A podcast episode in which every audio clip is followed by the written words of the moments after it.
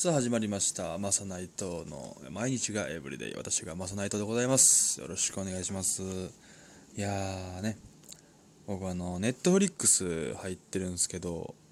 ネットフリックスでこう映画とかドラマ、まあ、アニメとかドキュメンタリードキュメンタリー番組とかこうね見てますとあこれちょっと後で見ようとか見たかったやつや後で見ようっていう感じでこうマイリストっていうのにこう追加していくんですよ。で今のとこそのマイリストがその消化できひんぐらい溜まってるんですよね。もうもう見たかった映画とかをこうリスト入れてで半年ぐらい経ってあこれ見てなかったなでまた半年ぐらい経ってっていう。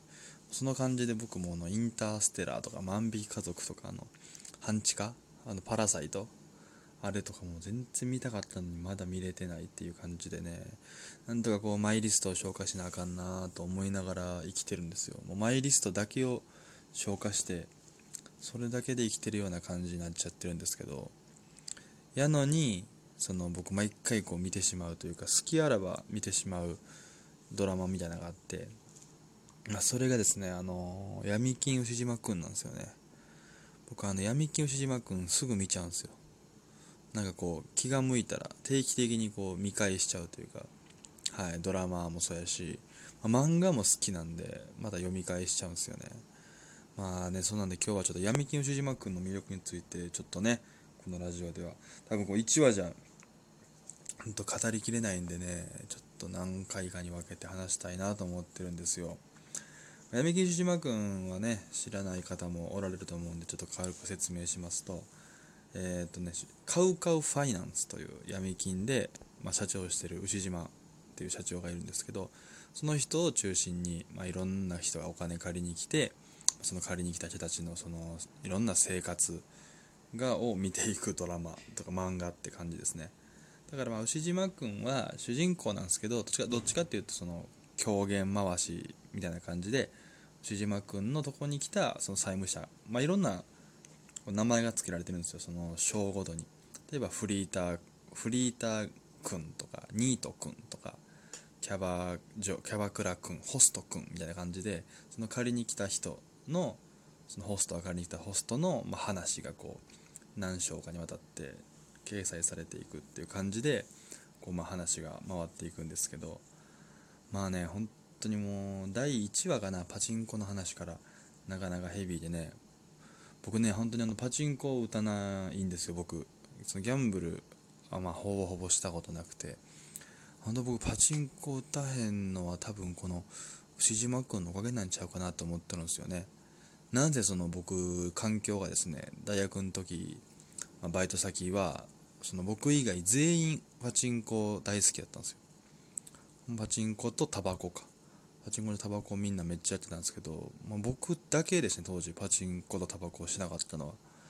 だから当時店長に褒められたのもそこだけでしたね。本当あの内藤は本当3年4年もいて唯一褒められるのはそのパチンコを打たなかったこと。あとまあタバコを吸わなかったしお前は誰のゲロでもあの恐れなく処理できると。あとあのセミを素手で捕まえられるっていうこここの4点ですね僕が褒められたのは。はい、あのラーメン屋の屋台で褒められたこの4点。それを武器に4年間戦ってたんですけど本当は大学の4年間それだけでやってたんですけどね。いやでも牛島君ねいいんですよ。まあ1個はねほんと牛島君見るとねちょっとパチンコ行くよ行こうとはちょっと思わなくなると僕は思います。あの第1話がなそのパチンコを借りに来る主婦の話がすっごい強烈で。パチンコをねあの打つために毎日毎日こう仮に灯油が切れるアラームが鳴ってる。あ灯油が切れるアラームだこれは。そう。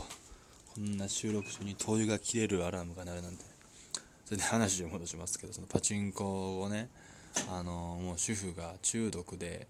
めっちゃ借りに来るんですよその毎日毎日。でもう吉島君は10日で5割なんでその利息が。だからえぐいっすよ。だからあのー、ね5万円借りたら10日後にはもう7万5千円になってますから、ね、すごいどんどんどんどんこう雪だるま式にかさんでいくんですけど、まあ、そのねパチンコ主人公のパチンコの主婦はねもう旦那が仕事行ってる間保育園に子供預けてでこうなんかもう時間ができちゃうと売っちゃうんですよね。なんかの合間合間に。で気ぃ付いたらあお迎えの時間遅れちゃったみたいなことがもう何回も何回も続いちゃってそのもうひととき片時もそのパチンコが頭から離れなくなっていっちゃってどんどんこう堕落していくんですよね。で最初はやっぱこうね始ま闇金でこうちょっとずつ利息返せるんですけどやっぱどんどん返しきれへんなるとやっぱりこう女性ということでねちょっといろんなことをこう斡旋そういうお仕事を斡旋されていってどんどん身を崩していくんですよね。うんでちょっとまあその利息が返せへんってなってパチンコ屋で、ね、その男性を何人かこう相手にしてそれでま利息返してで家帰って子供を抱きしめて泣くんですよ。もう私二度とパチンコ手出さないと。もうこのね言うたらそういうこんなそういう仕事をした後家に待ってる子供の顔を見てああもう改心するんですよ。まあ、普通の漫画やったらそこで終わるんですけどその改心しますみたいな後にその牛島くんの顔みたいなのが出てきて喋りながらその社員と、まあ、人間はそう簡単に変わらねえからみたいなセリフが あるんですよね。そしたらまあなんか数日後みたいな感じで主婦の人がこう料理してたら頭の中でずっとこの777っていうのがこう回ってるんですよね。であのパチンコ屋の前で財布握りしめてる絵で終わるんですよその話が。これ強烈でしょ。ああいうの見てねちょっとなんかあれ見て結構僕うわすっごいなと思ってちょっとパチンコとかは怖くなっちゃったんですよね。だからほんまそういう感じでねあの夢木牛島君っていろんなこう人まあ俗に言うまあ嫌な言い方底辺の人というかねお金のない人借金まみれの人とかまあ、その性のことですね。そういう援助交際とかそういう薬物とかであったりとかまたその暴力ねヤクザ半グレなんていろんなこう街のディープな部分をすごい密接な距離で書いてあるんですよ。その作者の取材力がもうすごくて。やしなんかこうそういうまあ危険とかその危険なこと書いてる漫画って多いと思うんですよね。そういうアンダーグラウンドなヤクザ半グレとか、まあ、殺し屋とか。そういうの多いと思うんですけどこの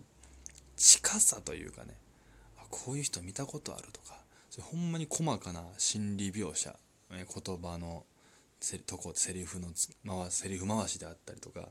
そういうその人間観察力みたいなのをこの作者の人はすごいなと思うんですよね。であの僕自身がねやっぱそのこれ人間観察が好きなんですよ昔から。それまあね言ったら子供の時から誰か先生のモノマネとかするようなタイプやったんですよ細かい仕草見たりとか、まあ、そっからその行動心理学とかそういうのも結構好きなんですね。本とか読むんが。だからこそこの牛島君見てるとそういうねその要所要所でこの人の性格出てるというかね暴力的な人やったりこう見栄を張ってるとか嘘をついてるとか騙そうとしてるとかそういうなんか言葉とか仕草服装いてたちが、まあ、漫画なんでこう割と極端にデフォルメされて書かれてるんですけどすごいね。あ、まあ、自分にもあいつ あ俺俺みたいな人いるなって時もあるしあこういう人周りにいるなっていうめちゃくちゃこうなんですかね勉強にもなる漫画なんで僕は本当闇金牛島君はあの全国の図書館に置いてほしいですね。全国の図書室学校の。で道徳の時間とかにいっぺん読んであげてほしい。もうあの裸足の弦ブラックジャックとかに並ぶ感じでね裸足の弦ブラックジャック闇金牛島君っていうこの3本柱でねあの図書室の漫画コーナーはちょっとこう構成してほしいですね。めちゃくちゃあの勉強になると思います。闇金牛島君でまず学ぶ一つのことはやっぱこうパチンコやらないってことですね。パチンコはダメなんでしょうね多分。まあ昔というか、まあ、うちの親父世代の人がなんかようやってて、買った買ったとかね言う人も聞くんですけどあのパチンコ売ってる人って買った時しか話しないんでねやっぱなかなか信用できないですよね。負けた話ってなかなかしてくれないんでね買った時の話とかねその 1, 1パチ1円パチンコやったらそんなお金も使わへんしみたいなことだからねこう言っていく先輩とかで。完全に色に染まっていく 同級生とか見てきたんでね僕ちょっとパチンコほんまやみき牛島君のおかげで打たへんくてよかったなと思ってますまあ今日はね、ちょっと闇金牛島君のパチンコにちょっとね、言及して話したんでね、ほんまいろいろもう、ちょっとね、魅力が多すぎるんですよ、牛島君。だからね、今回ちょっと思いつきで喋ってるんですけどね、ちょっとまあ次回以降、ちょっと闇金牛島君を語る回みたいなのをこう、やっていってね、もうちょっと事細かな、こう、ことをね、喋っていこうかなとも思ったりなんかしてます。またね、このすごいサイトも見つけてね、闇金牛島くんを見た後ね、あ、このキャスト誰やったっけと思って、こう、Google 検索とかしてたら、闇金牛島くんから学ぶ人間、人間心理学みたいな、こう、サイトが出てきて、本当にこう、登場人物一人一人から見る、その人間心理学みたいなのを、すごいこう、分析して書いてるサイトがあって、うわ、これ面白いと思って、今日ずっとそのサイトも読んじゃってたんですけど、でもそれぐらい本当にね、あの、一つの漫画でいろんなこう人間の生き方というかを学べる漫画なんで是非皆さんあの、ね全国のネットカフェや図書館図書館でねやあの本屋さんなんかでね探してもらって探してもらって読んでもらったらいいかなと思います。絶対あのー、違法サイトで見るなよ。漫画バンクとかで。漫画バンクで見ても作者には一銭も入らないんですから。ね。あのぜひそういうちゃんとした正攻法でこの闇牛島君という作品を楽しんでもらいたいなと思います。はい、というわけで今日は闇金牛島君の話をさせていただきました。次回以降もちょっと闇金牛島君の魅力を語る回連続か、まあ何話か途切れるか分かりませんが続けていきたいなと思います。では今日のラジオは以上です。マサナイトでした。ありがとうございました。